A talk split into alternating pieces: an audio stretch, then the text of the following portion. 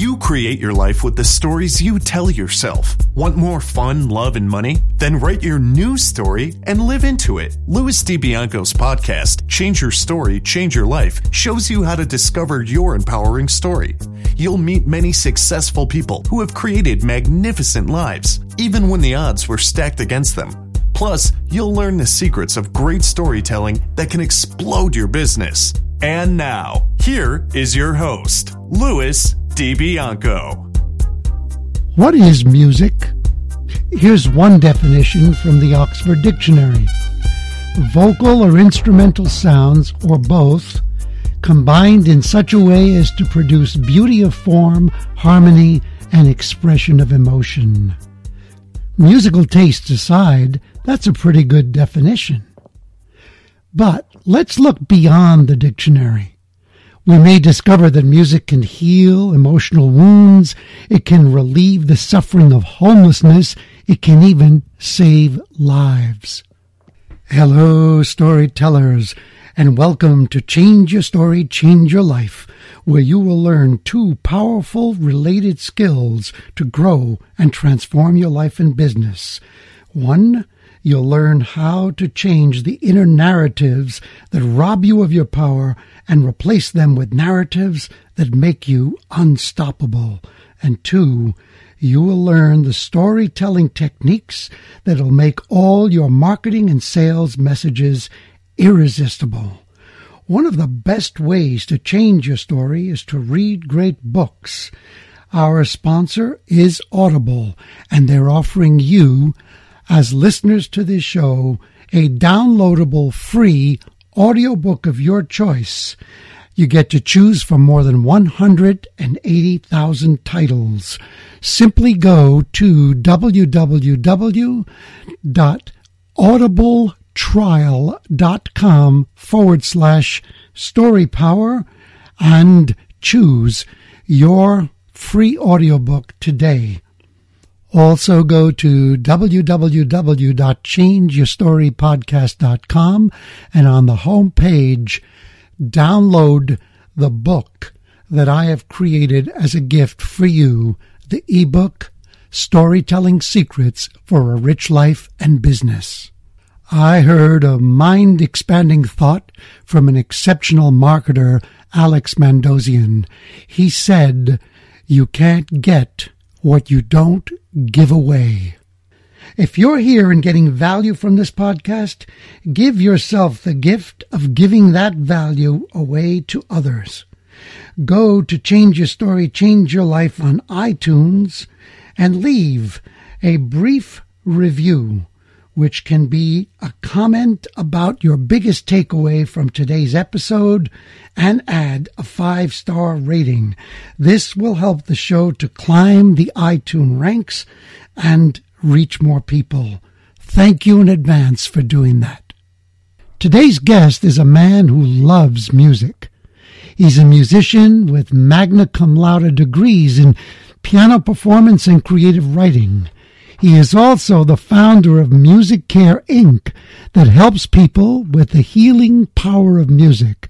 In two thousand fourteen, the National Council for Behavioral Health honored his work with an award of excellence, the behavioral health equivalent of an Oscar. Get ready for a new appreciation of music with Bill Protzman. And Bill, welcome to Change Your Story, Change Your Life. And did I pronounce your name correctly? Yes, you certainly did, Louis. I appreciate that. It's great to be here. Wonderful. So let's begin with, who was your greatest influence when you were a child? Well, I, this is going to sound really cliche. So anybody who's in my boat, you can appreciate it. But it was my mom. And the reason is because she is a piano teacher. And she started me. I was student number one at the tender age of three years old. I still remember the songs I learned back then. It's crazy, but I do.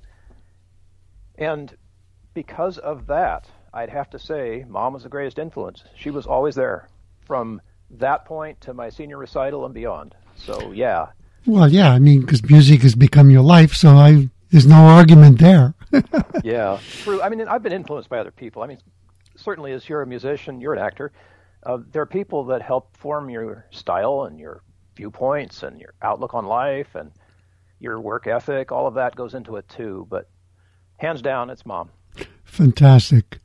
Did you have a childhood dream of who you wanted to be when you grew up? You know, I probably did. Um, I, I really envied my friends who were like on the path from an early age, and that wasn't me. It was fun playing the piano. You know, I, I didn't know if I was going to be a musician when I was learning to play or whether I'd play professionally or anything like that, but I had a whole lot of fun with it. And it was certainly something that stayed with me, I guess you could say. Uh, I was in a Dixieland band in high school, and most of those guys don't play anymore. Mm. But I'm still out there playing ragtime in Dix- Dixieland, and just, you know, I'm loving it. Mm. It's working. So when did, how did music actually become your main passion? Like when, at what point? Oh, gosh. Um, you know, I used to tell people that that happened when I was giving a piano recital really early, maybe nine, ten years old. And I was the last one, and I played this piece of music, very simple music. And after I played, I saw my teacher uh, smiling and in the audience and clapping, but something else was going on. She had big tears coming down her face. Mm. And that got my attention because, you know, as, as a little kid, you don't understand how people can be happy and sad at the same time. It takes some life experience to get that part of you uh, to, to connect those dots. And um, oh my gosh, so that got me curious. And over time, since then, it's been a long time, I've been able to know, to learn more and more about why that happens and how powerful it is. And uh, you know, music is such a rich thing that researchers are using music to study how the brain works. It's not really how the brain responds to music. They just want a stimulus that does something really cool for the brain. And, well, sure enough, music does that. So uh, here we are.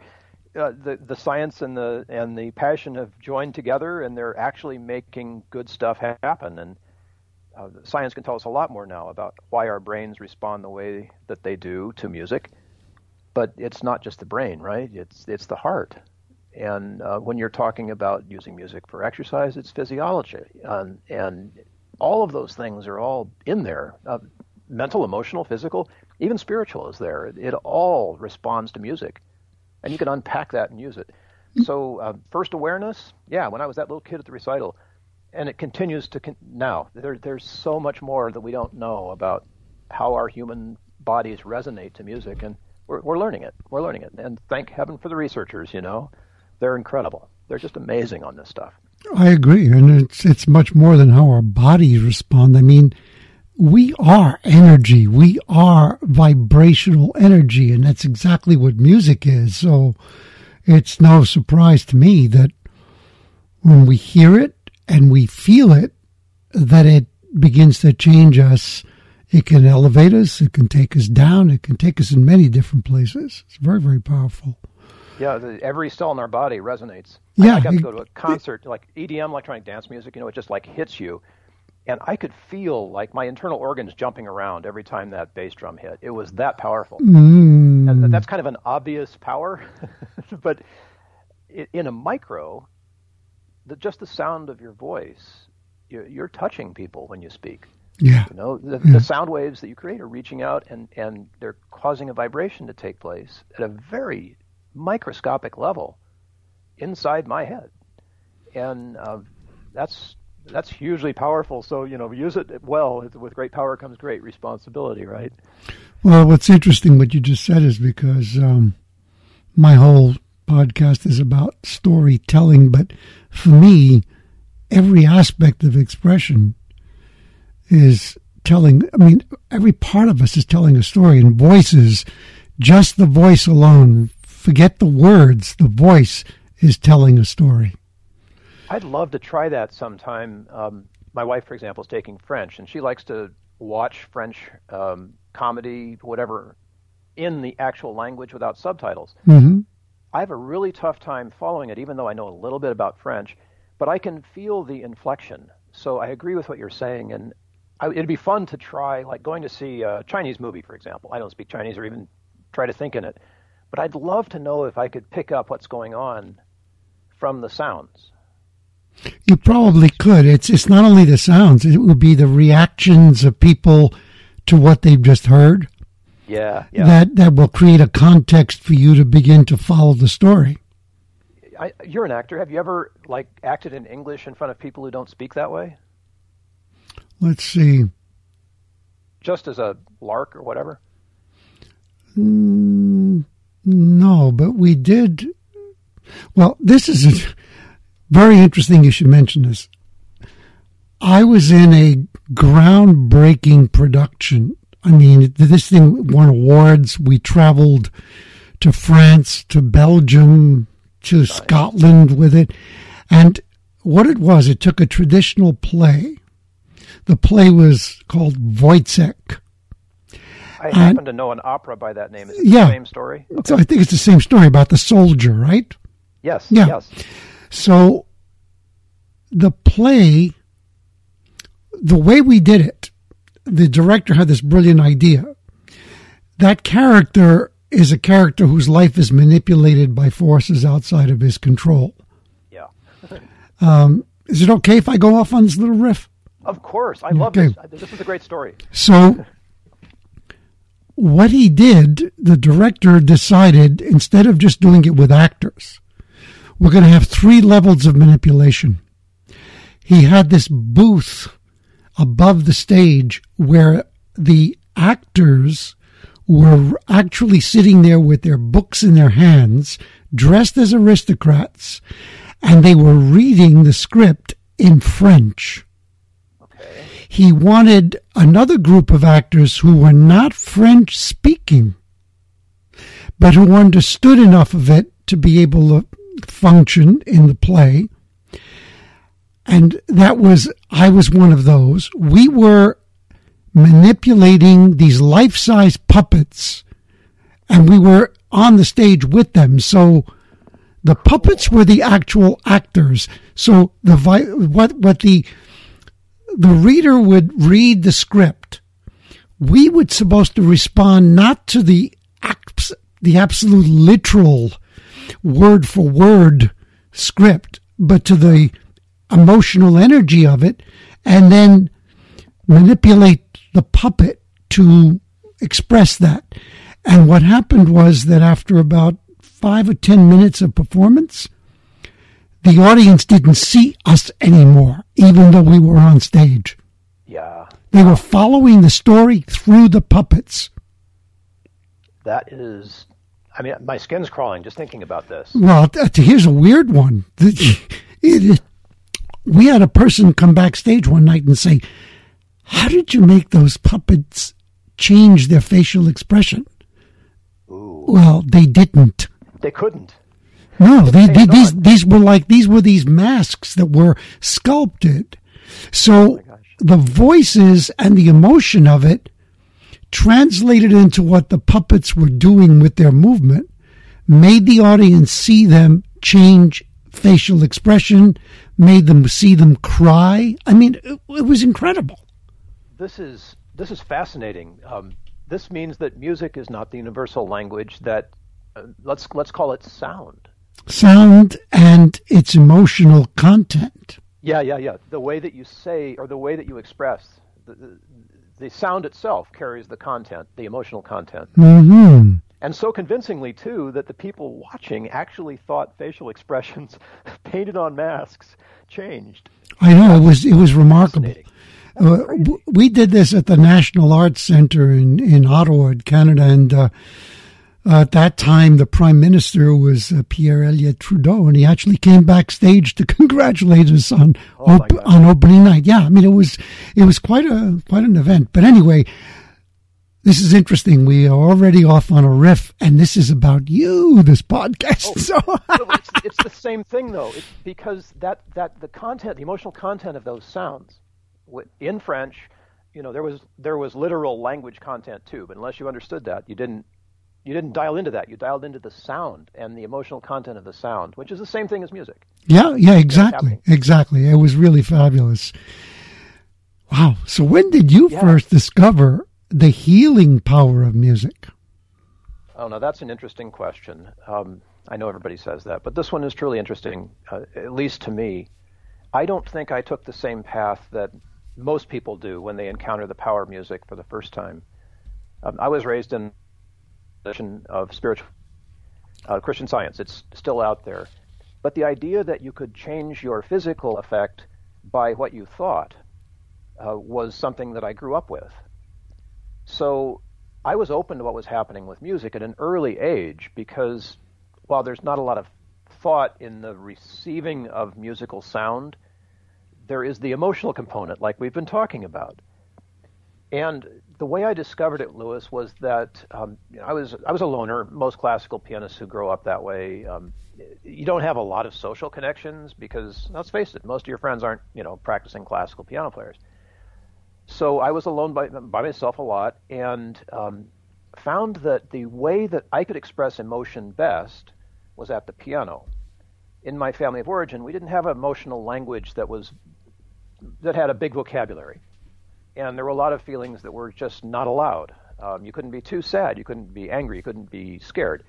Um, those things you'd, you'd hear people saying. I can hear my, my parents' voices right now. Don't be, don't be sad, Billy, right? So there's a little bit of sadness that's allowed. But if your job is diving into classical music and pulling the emotion that's there up for everyone to hear, I'm part of that too. And I feel those things too. So I found that my first experience with the healing power of music happened in my own ability to bring up emotion safely at the piano.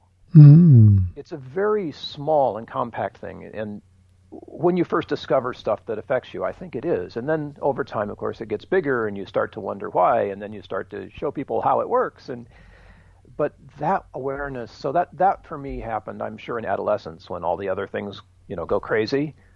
The hormones start changing and it, your voice changes and just all this other stuff. Well, part of that was this awareness of how safe it was to be with my feelings at the piano. Roll forward a little ways, and I be, began to be very aware of how other people were able to dial into those feelings as well. Maybe not the same feelings as me, but they were having feelings because of the music. Mm-hmm. And that's what got it started for me. That's fascinating. That really is. And now tell me, uh, tell us, what was your darkest moment? Oh, so you're talking to a guy whose favorite classical composers are the dark ones, uh, Rachmaninoff and Brahms and Beethoven, and just that heavy, beautiful, rich, and very um, uh, full of angst music. I know some people don't like the operas of Wagner, but that music is just so elegant in its ability to dive into those deep emotions and allow us an opportunity to um, to recover them. So I've been going into this dark place uh, for a long, long time.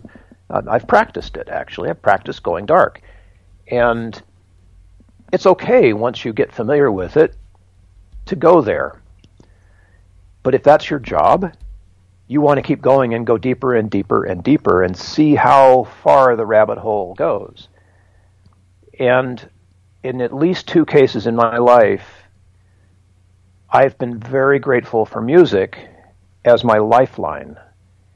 Um, one case in particular, in two thousand seven, um, I was ready to end my life. And music is the thing that quite literally saved me. So in, in those really dark times, it feels like I have a friend there when I can pull the music with me. And I, it, it's strange to say this, but I almost welcome those experiences now because I know that there's richness there for me, provided that I'm willing to survive them. And I generally, as you can probably tell, choose to stay, keep breathing and survive those moments and see what they have for me. And more importantly, how I can bring that richness back and recreate it for other people in performance. That's wonderful.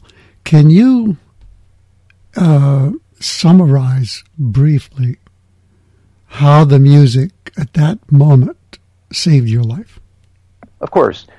Uh, my discipline, if you will, when it comes to experiencing feelings I don't want, is to take them to the piano and play them if I can. If not, if a piano isn't available, I can put them on my, you know, on my smartphone and listen to stuff there.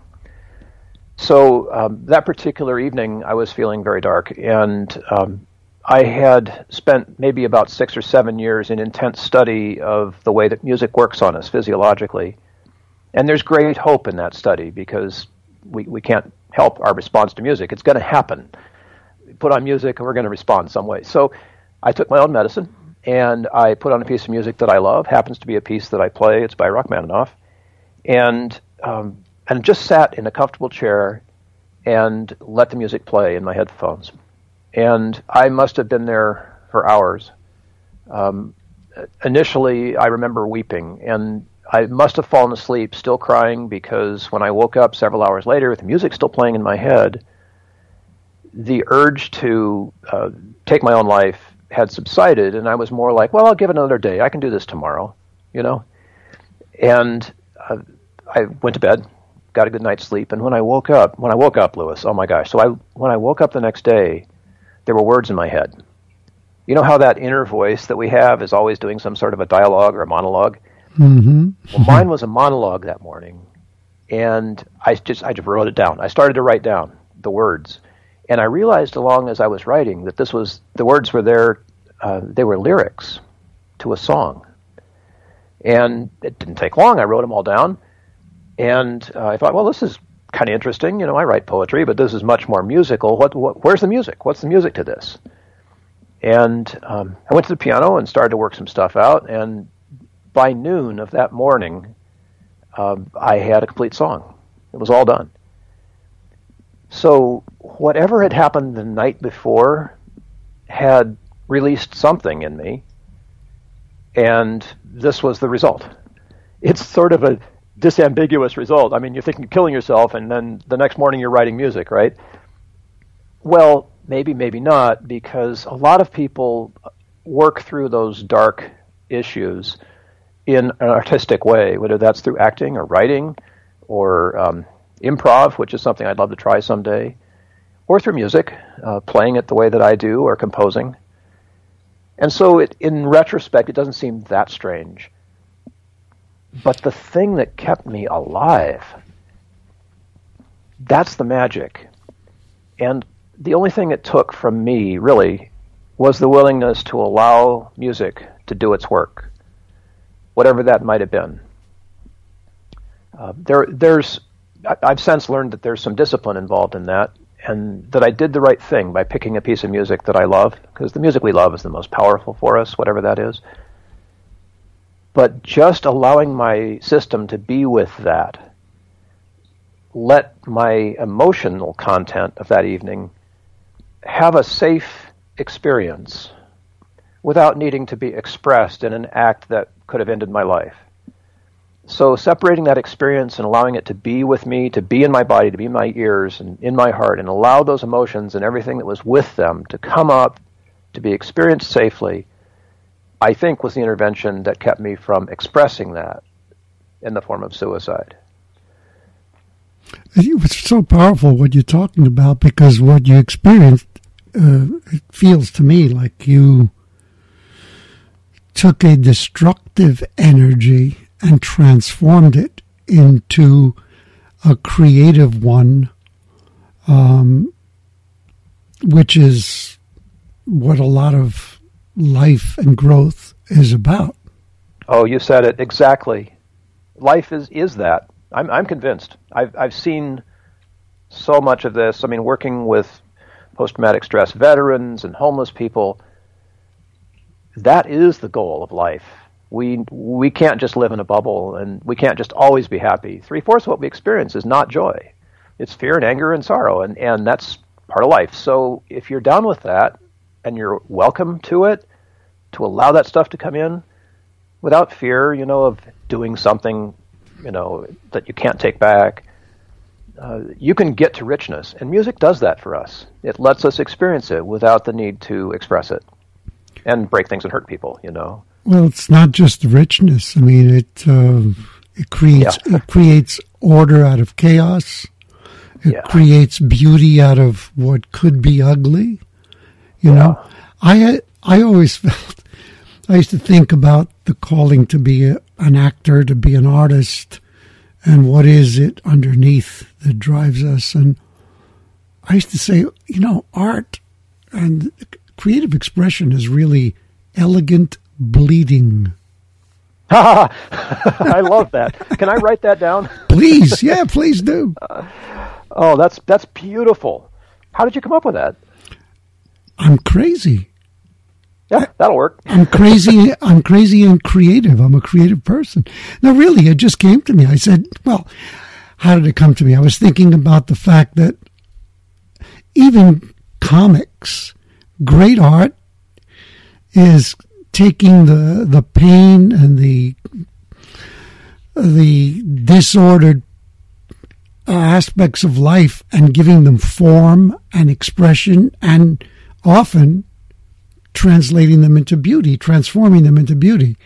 And sure, so yeah. The pain for me is that's the bleeding, but when it suddenly becomes this beautiful thing that people appreciate and get something from, now it's elegant.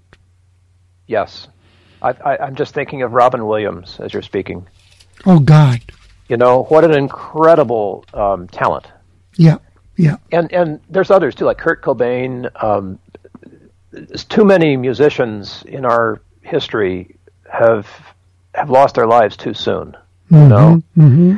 But maybe not. Maybe they did what they came to do, and, and what that was was to give us their elegant bleeding, you know? Yep.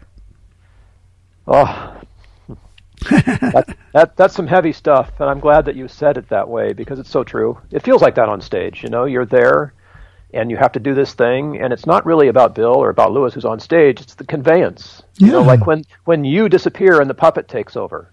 Exactly, right? Exactly. And, oh... I've I've come off stage at times, and I just have to go into the green room and sit there and weep because something happened out there, and it was, it wasn't I don't know what happened, but it affected me, mm-hmm. you know. And uh, and all you can do is just be with that, just let it let it happen. Exactly. So you passed through that very dark moment when you could have ended your life. It made you more creative. And then when did you first start helping others to heal through music? So um, like many of us, I was in therapy. And during that time, um, in the sort of early to mid two thousands, I was doing a one-man show where I would sort of reveal what's going on in the life of a classical piano player, as well as play music of all different genres for people. And it was great fun. And I did this once, and my therapist actually attended, which was a shock to me, but okay, that's fine. And she said afterward, Bill, I run this women's group, and it'd be really great if you came and did that same performance for them, because it is, and she explained in all the psychological terminology what was going on. And I'd never gotten that clear on it before. I'd never had a scientist tell me what it was that I was doing at the piano. So I did that, and it began to mushroom from there. I, I got a call from a, a an organization that cares for the caregivers of Alzheimer's patients. So imagine yourself with a, a parent or a loved one who's got some debilitating disease, and all of a sudden you're the caregiver, but you're a layperson. You don't know what you're doing. And a new level of stress comes into your life. So the Alzheimer's Caregivers Association wanted me to um, to, to explain to them how this thing that I do with music helps care for me, helps mind me in my stress and anxiety. And uh, I did that, and it just began to mushroom. Um, I came to San Diego in the late two thousands and began to work with post-traumatic stress veterans, uh, got involved with a program called Guitars for Vets, which, by the way, is an amazing nonprofit nationwide. They uh, they fund the gift of a free guitar and all the fixings for every veteran who takes ten lessons. And it's all volunteer instructors, and uh, the founder uh, is himself a Vietnam-era veteran.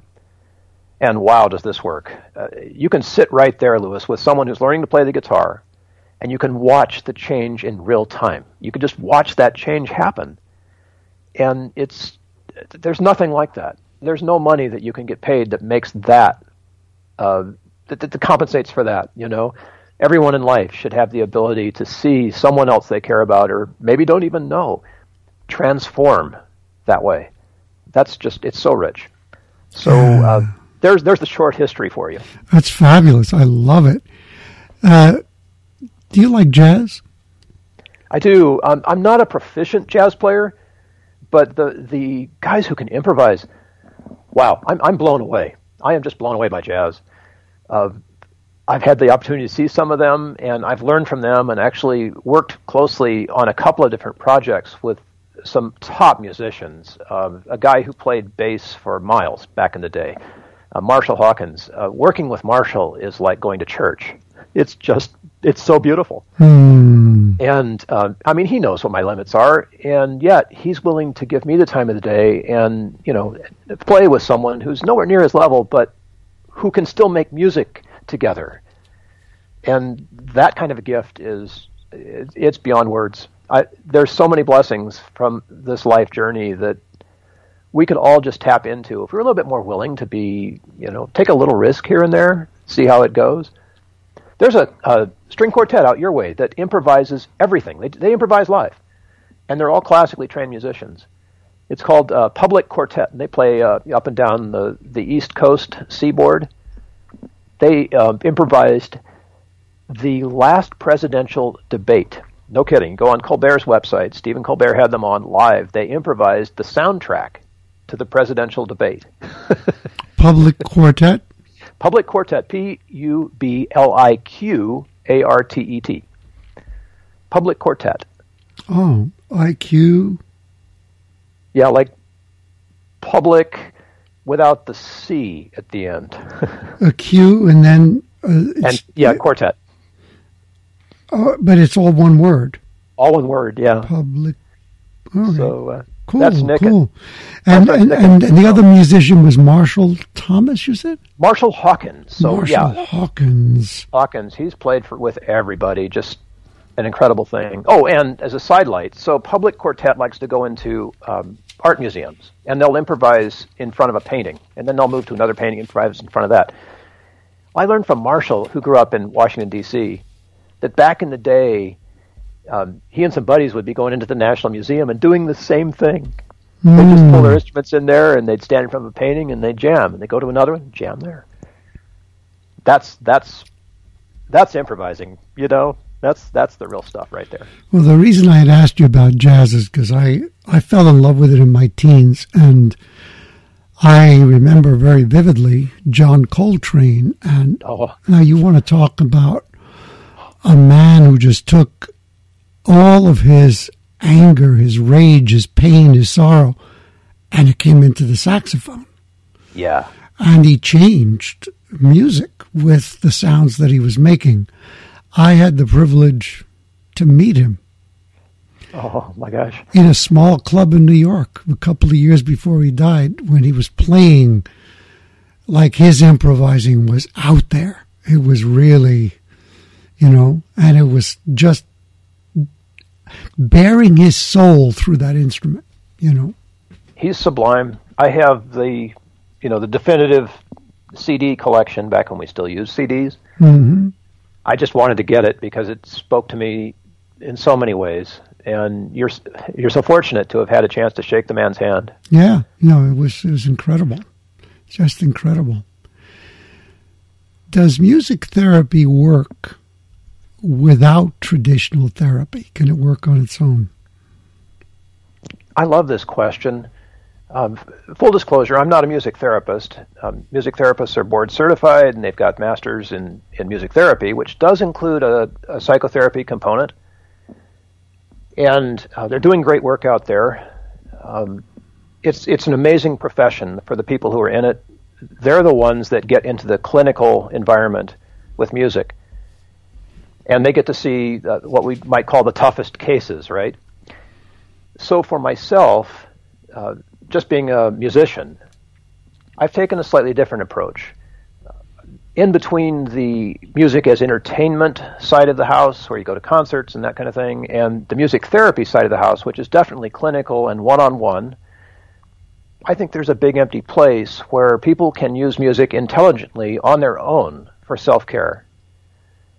Um, I, I have that sort of, as you know from this interview, as an ethos, uh, learning to care for myself uh, through spiritual prayer was a big part of how I was raised. And as I've rolled down the road, I think that music is a, a very holistic way of being able to address a lot of the stuff that we come up against, um, particularly things like trauma that are mental, emotional, and physical, and may even have a spiritual component. Um, in the veterans world, we like to talk about moral injury, which is the result of having to, to kill things, and uh, which may be completely opposite of your belief system. Hmm. And that's a whole podcast by itself. But that kind of sort of Uh, contradiction can really uh, mess us up, and music can unravel that in a way that that is honest and authentic, and kind of releases the negative charge from those moments that have caused us traumatic injury in our lives. And we all have them. You know, human beings are a, we, we live through a life, and it it does have its traumatic moments. So allowing music to to uh, transform those by taking the edge off, if you will, leaves us with memories that are healthful, even though they might reflect a dark time in our lives. Uh, they also have some gold, you know, at the bottom of the well, and uh, and that, I think, is the point, isn't it? More than anything else, mm. to just stay with the process, not so much by putting a stake in the sand and saying that was Bill on Thursday and here's Bill on Monday, but saying this process that took place between Thursday and Monday was really amazing, and it's continuing. It, it's ongoing. Mm, it's mm. ongoing. Love that, uh, especially what you shared about uh, the vets who have had to kill, and it went against the moral grain. Yes, yes. And, you know, no music therapist is going to sit there and work with you on how you feel religiously about that. But I, but I don't, I don't have those credentials, so I can talk about it and bring it up. mm, mm. Right? Right, exactly. That's wonderful. As sort of human to human, rather than therapist to, to patient. And the irony is that that'll go deeper. Ah, uh, you said it. No, because the other one, I mean, the other way is becomes talk therapy. It's in the head, but the trauma lives in the body. It does. Uh, you know? So, there's a great book about that. The Body Keeps the Score. It's like everything that we have been is there. And you can either leave it there and it'll fester, or you can work with it and release it. I have a, a documentary you might want to watch. It's on Netflix. I just saw it last night. It's called Heal. Heal. And it's about real examples of people healing themselves from the most horrendous, even like stage four cancer, yeah. using mind-body work. It's it's quite something. It's very powerful, very powerful. Now, see, I'm I'm all down with that because um, because of how I was raised. I think that's completely natural. Yeah, I know, I know. And listen, I I wasn't raised that way, but I for some reason have always moved in that direction. That was part of the way I began to see things. And anyway, what's the difference between musical therapy and musical care? Okay, so great question. This brings it right down. The real difference is that with music therapy, it's one-on-one with a board-certified credentialed therapist, a music therapist. So it's a two-person event. Musical care is you doing whatever you do on your own.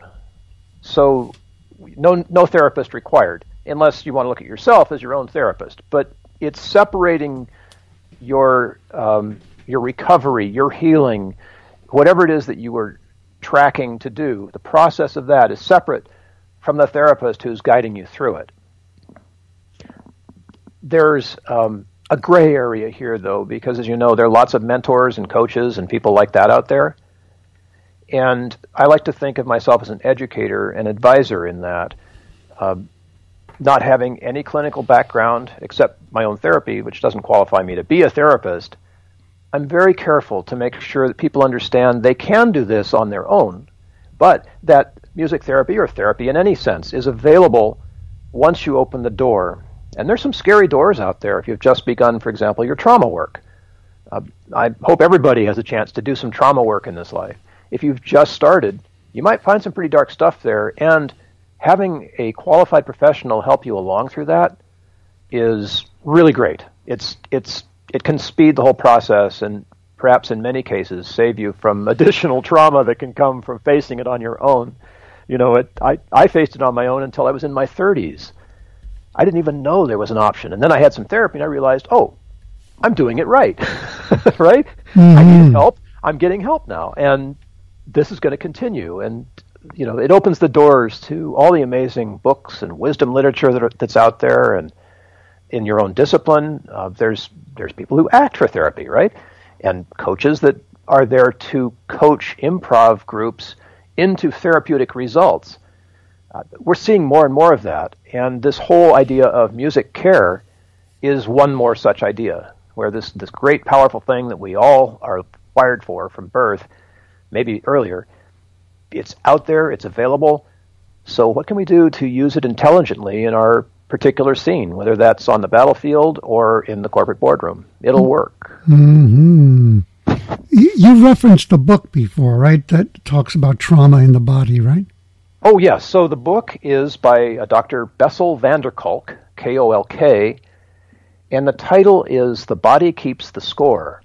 It's about ten years old now, but it's all about trauma work and how the average person, even though he's a P H D and does a lot of this, how the average person can use what we now know about physiology to help unpack their trauma in a healthful way.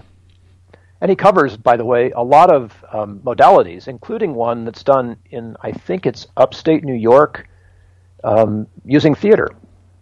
I'll, after the podcast is over, I'll send you a reference on that so you'll know, because as an actor, you'd be interested. Mm-hmm. It's, it's powerful stuff. And uh, Reiki, Reiki works with that kind of thing. It does. I'm a yeah. Reiki two. I didn't get my Reiki three, but um, I've been doing energy work since I discovered that you could learn it.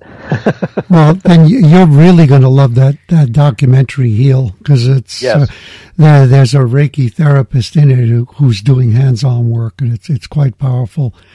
Now, can people use any music to help them heal their inner wounds? Yes, uh, qualified yes. So I mentioned earlier that the most powerful music for you or for me is the music that we love. Uh, you might love different music than I do. That's fine. The power comes from understanding how the music that you love, your individual music, uh, works on you. So if you were sitting down to listen to, um, let's say we go to the symphony together. Uh, we go to Carnegie Hall and they're playing something by Beethoven. And I happen to love Beethoven, and for whatever reason, uh, you're not particularly enamored by that that particular piece they're playing that night. So there's going to be a different effect on me than on you. And that's totally normal. I'm seven billion people in the world or something like that. Each one of us has a different uh, background that we bring to a listening experience. And I might be there because I really needed to hear that piece of Beethoven music that night. You might be there because, you you know, it's fun to go out together. We had some dinner. We're going to sit, listen to a nice concert. So the motivations are different, and the music's effect is different. All those factors come into play. So would I recommend that someone who's angry listen to Metallica? Um, well, maybe, but it'd be more useful if the person who's angry and wanted to experience that anger safely put on the music that, for them, is best for anger. Now, that might be a new thing because, you know, like me, I grew up without a, pretty much an appreciation of any popular music and what it could do. But I knew what classical music could do, and I've translated that over time, and Metallica works for me. When I need to get some anger, bring it up, let it, let it, um, let the intensity move off of that music, let the charge of anger dissipate. Metallica is my go-to. Mm. It's just, you know, that's just how it works. And that's fine. If it's Beethoven, that's fine too. So learning to identify your power music and then knowing how to use it and how to actually invite that music in is a big part of the power that it has on you. Now, music's going to have a power on you, whether or not you're intentional with it like that. You know, there are people who say, oh, you know, I was I was at this concert and they, they, they wouldn't stop playing this music. It just drove me nuts. Get that all the time. That's fine.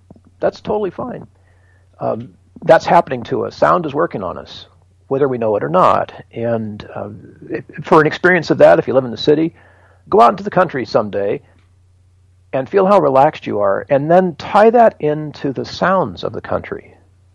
and how much different they are than the sounds of the city, which you learn to ignore. Your brain like filters out all the sirens and the traffic and the airplanes and the, all that stuff. But that takes energy. And if you no longer have to do that, and you're in an environment where you can hear birds and the wind and things that you don't hear when you're in the city, well, you've just given yourself a huge mental break because mm. your brain isn't working all the time to filter out all that background noise. That's how it works. That's wonderful. You were talking before about musical care. A person can do it on their own, but I mean, if a person is suffering and they want to use music to help them, how would they begin? I mean, they would need some kind of guidance, right? That's a great question. There are so many people out there who soundtrack their lives regularly. There, there's always some music playing. And I'm so grateful that we have the ability to distribute music that way now with technology. You can literally have music twenty-four seven around you if that's what you need. But for the people who are wondering how to begin, well, it starts with what you're feeling in this moment. So I'll just take you through a really quick kind of short step process on this.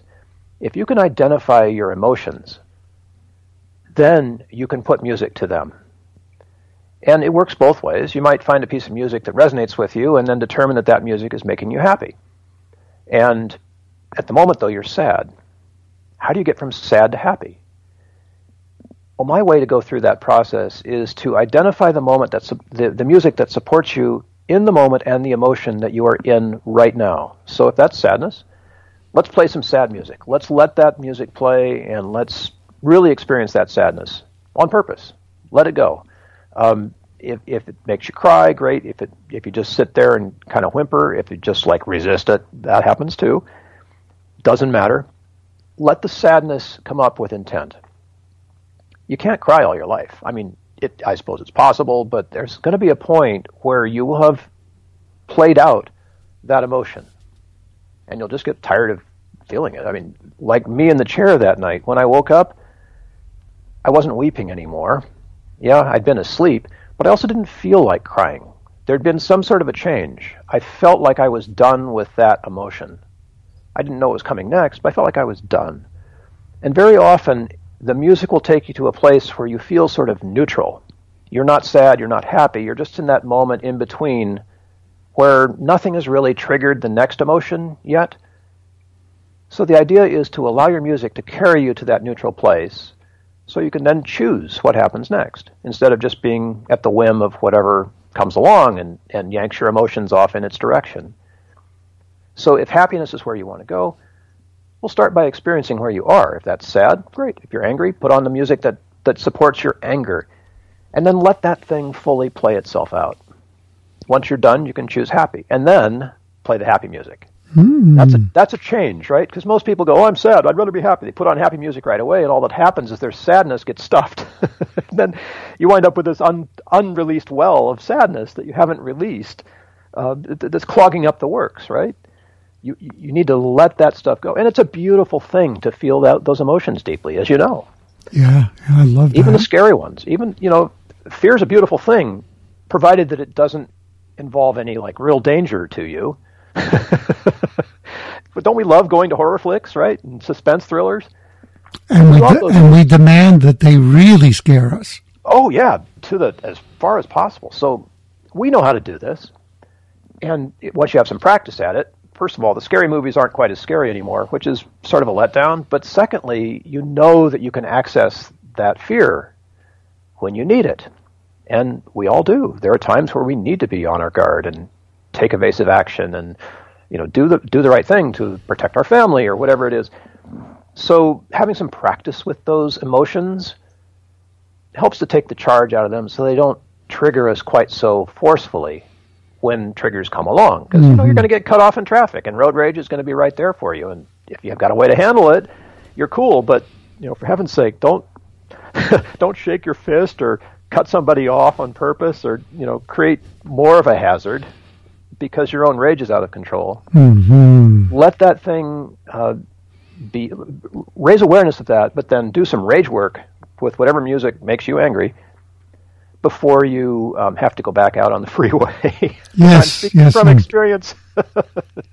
Southern California, man, we've got the crazy drivers here. They have them everywhere.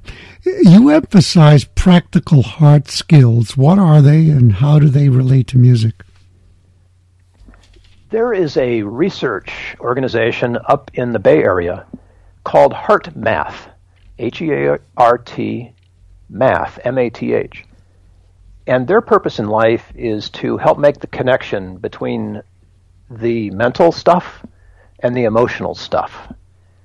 And they've done research and they have apps, and it's a very, very cool thing. So I call that, um, reducing it down to practice, I call that practical heart skills. So what is it about our emotions that can turn into useful things that you can apply in daily life? I think we've ignored a lot of these things, Louis, because science is kind of taking us on a, a different journey. Science wants to say, well, you, it, the only way that we'll believe that it works is if there's evidence. And I respect that. That's fine. But what if there's something that works that doesn't have the kind of scientific evidence today that we have come to rely on? Uh, here's a good example. Compassion. Uh, Buddhism has been around for a long time. So is Christianity. So is Islam. There's compassionate practices in all of those monotheistic religions. I'm sorry, Buddhism isn't monotheistic, but there's compassionate practices that work. They really work.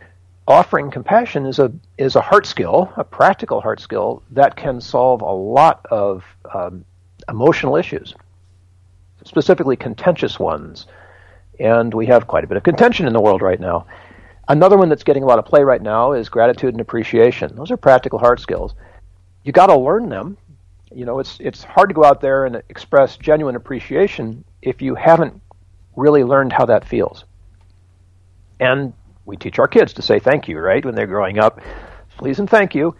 Those are practical hard skills that are tied directly into gratitude and appreciation, which are powerful, powerful things that can spur healing in the body of all kinds of stuff. Uh, they can certainly create cooperation and connection between individuals in ways that, say, anger and resentment don't. So, and and yes, by the way, anger and resentment are also practical heart skills, but they aren't as effective as gratitude and appreciation. So it's kind of like choosing your uh, choosing the the repertoire that you want to perform. Mm-hmm. You can stick with the ones that are out there and that. You know, greed goes a long way in our society, let's face it. But does it really have a longevity and a resilience to it? No, you can take greed down with like one well-placed call to the Securities and Exchange Commission. It's taking down uh, Elon Musk, as a matter of fact. And he's cool. But, well, you know, you've got to think a little bit more broadly before you smoke a joint on national T V.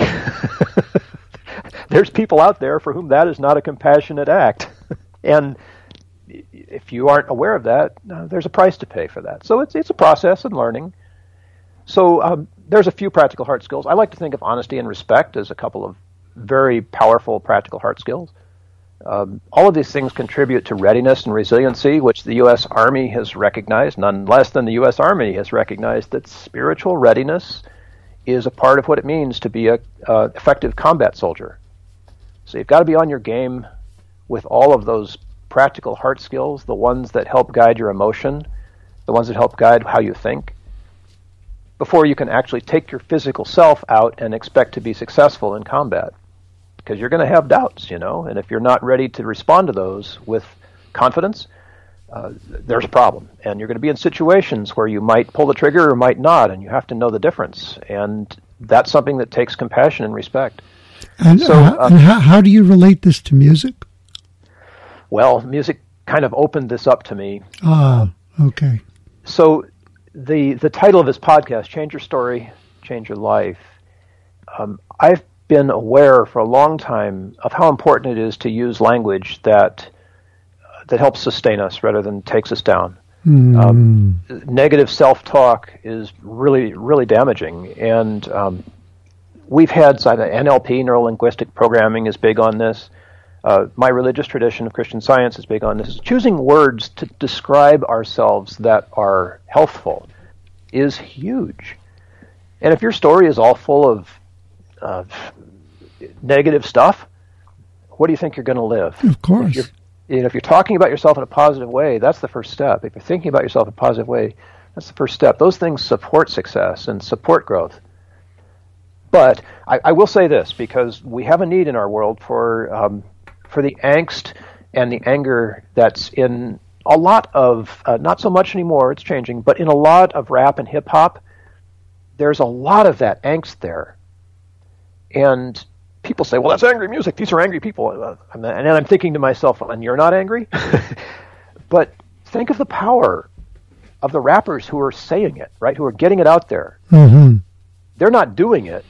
And it might sound like they're encouraging people to go out there and break things and hurt people if they're not getting their way. You know, and that's that. There is an aspect of that that we need to be very aware of. But in the music itself, if you can experience that without having to go out there and pull the trigger on somebody, that's growth.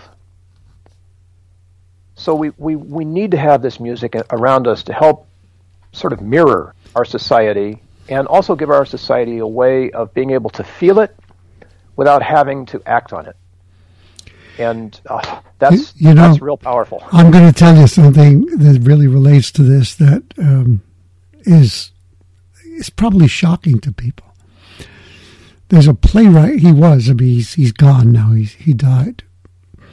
His name was Leroy Jones, okay. A revolutionary black writer, very, very big in the Black Revolution when the Black Panthers were in power.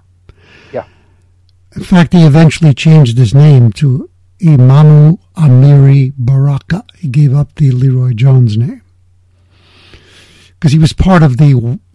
the whole intellectual group around Columbia University with Allen Ginsberg and oh yeah, you know, but he eventually broke ties with them. But anyway, he wrote his powerful play called Dutchman, and in it, the central character has this explosive monologue where he's talking about white people.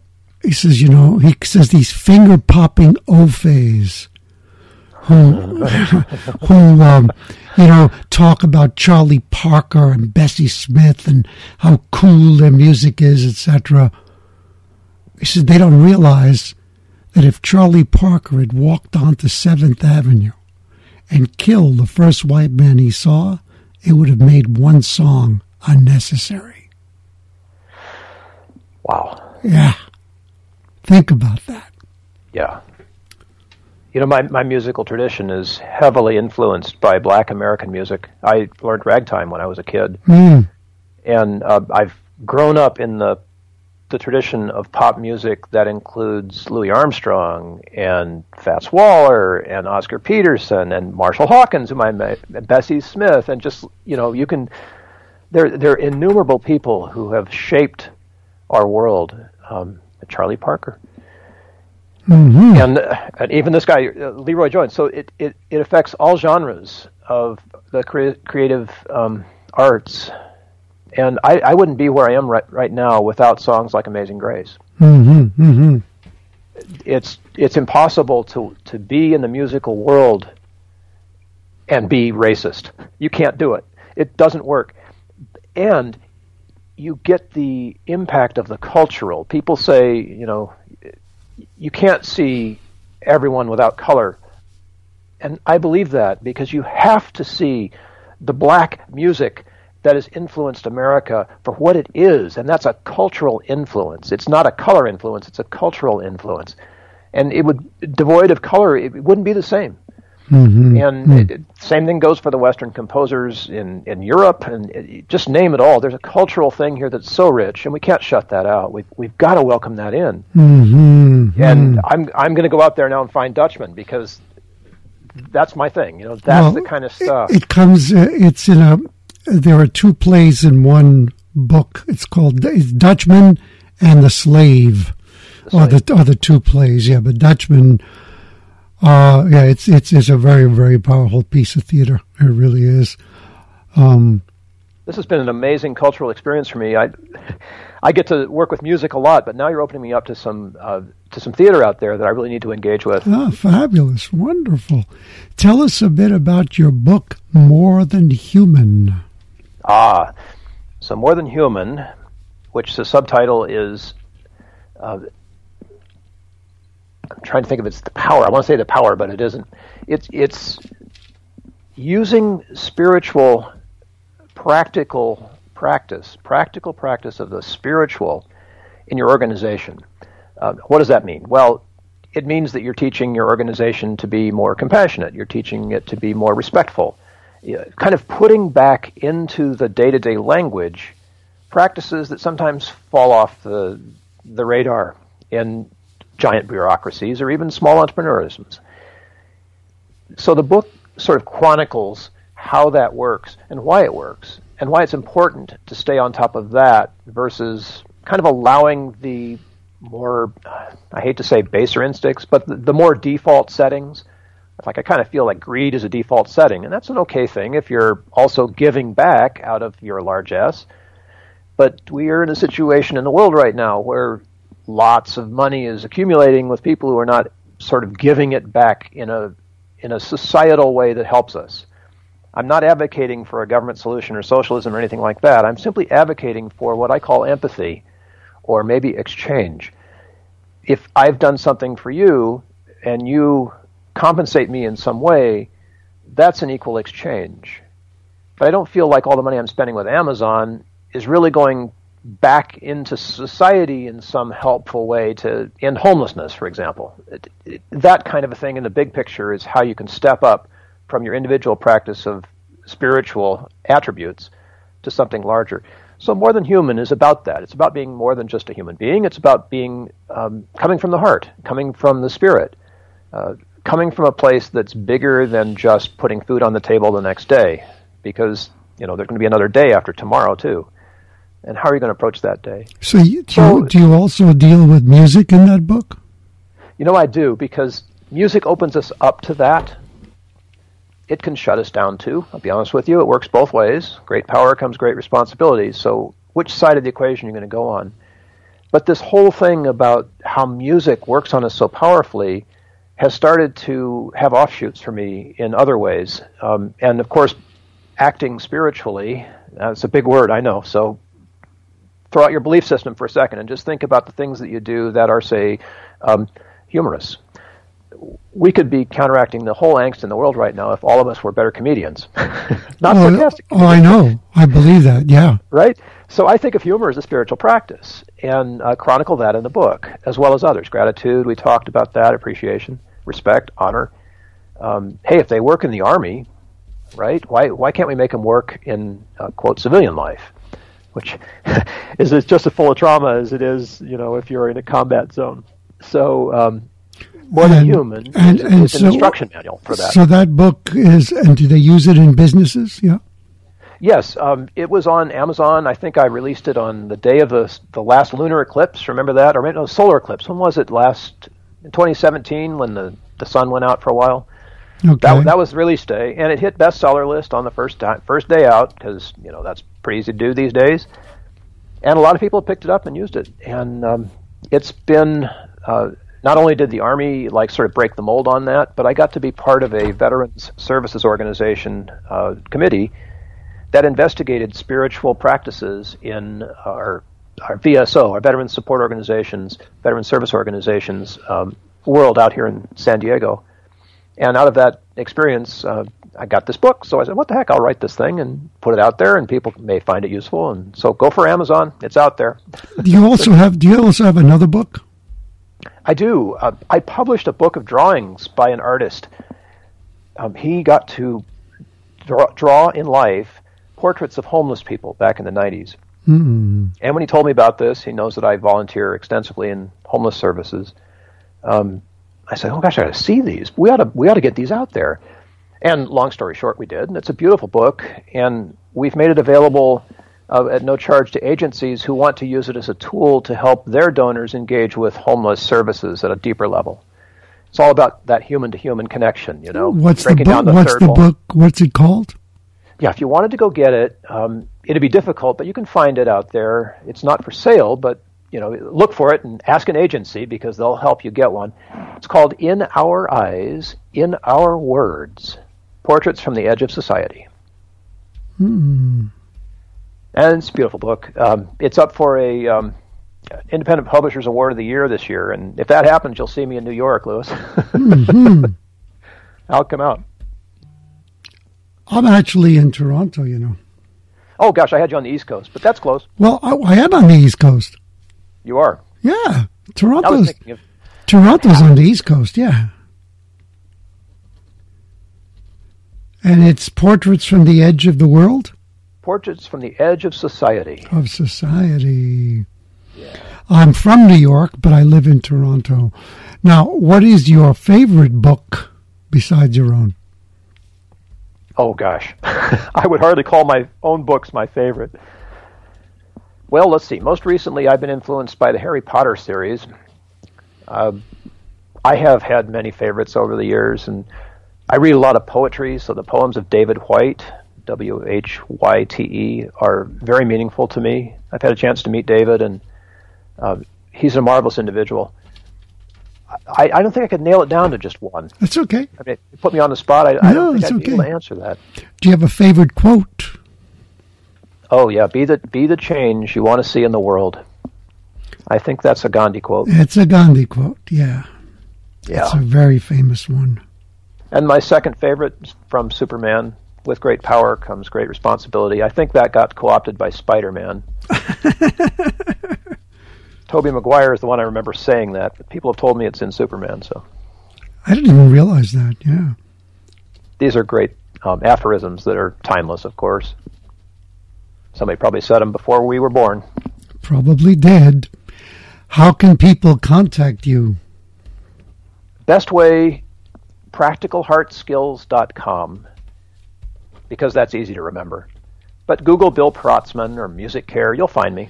I've done a ton of writing, and if, if you search for me, Bill Protzman, you'll find uh, articles on places like Your Tango and Psychology Today, and you'll find a website, bill protzman dot com, and you'll find Music Care, and it's, you know, See, when, when you're at this for a while, it gets out there. I pronounced your name Protzman at the beginning. Oh, you're correct. Yes. Oh, it um, is. It I is. See. So the German uh, German form has gotten sort of Americanized. I Protzman, see, I see, I see. And, and that's uh, P R O T Z M A N N, Protzman. Correct. Any final thoughts for our storytellers today? Well, it's not over. So when you finish this chapter, keep writing. Keep writing, because there's more chapters to come. I love that. And what I will say to um, the storytellers, since this show is Change Your Story, Change Your Life, you've just experienced a, a very deep and different take on changing your story, because it's not about, well, it is in a way about changing the language, but you've heard Bill's powerful story about how he went from a narrative that said, your life is useless, kill yourself tonight, to using music that transformed that story into, I like and I love life, and I'm going to be creative and help the world to appreciate life. That's a powerful change of story. Amen. So for you, storytellers, is there some story that's causing you a lot of pain? Relax, breathe, listen to some music, and see how you can change it into something that serves you and empowers you. Well said, Louis. Thank you. Thank you, storytellers, for being part of this experience today. To help you enrich the experience even more, I've created a gift for you, an ebook called Storytelling Secrets for a Rich Life and Business. You can get instant access to it right now by going to change your story podcast dot com and downloading your free copy. Also take advantage of the gift that our sponsor Audible is offering to the listeners of this show. That is a free audiobook of your choice, and you get to choose from more than one hundred eighty thousand titles. Simply go to w w w dot audible trial dot com forward slash story power. In the spirit of giving, I'm going to ask you to give me a few more moments of your time by going to iTunes and in the podcast category, finding Change Your Story, Change Your Life. And where you see that you can leave a brief review and a star rating, in the review, just state what your biggest takeaway was from today's episode, and I hope that I've earned a five-star rating from you. When you do that, you're telling iTunes to allow the show to climb the ranks. Then more people will find it and be able to enjoy it. If you haven't already subscribed to the show and you're getting value from it, then subscribe while you're visiting iTunes. One final thought. Whenever you find yourself facing a decision that's hard to make, stop. Don't let your mind work hard. Just take a deep breath and then ask, how can I change my story and change my life? Then pause for a moment and allow the answer to come to you. I look forward to sharing another enriching experience with you on the next episode. Tune in to the next episode of Louis DiBianco's podcast. Become unstoppable as you learn to change your story, change your life.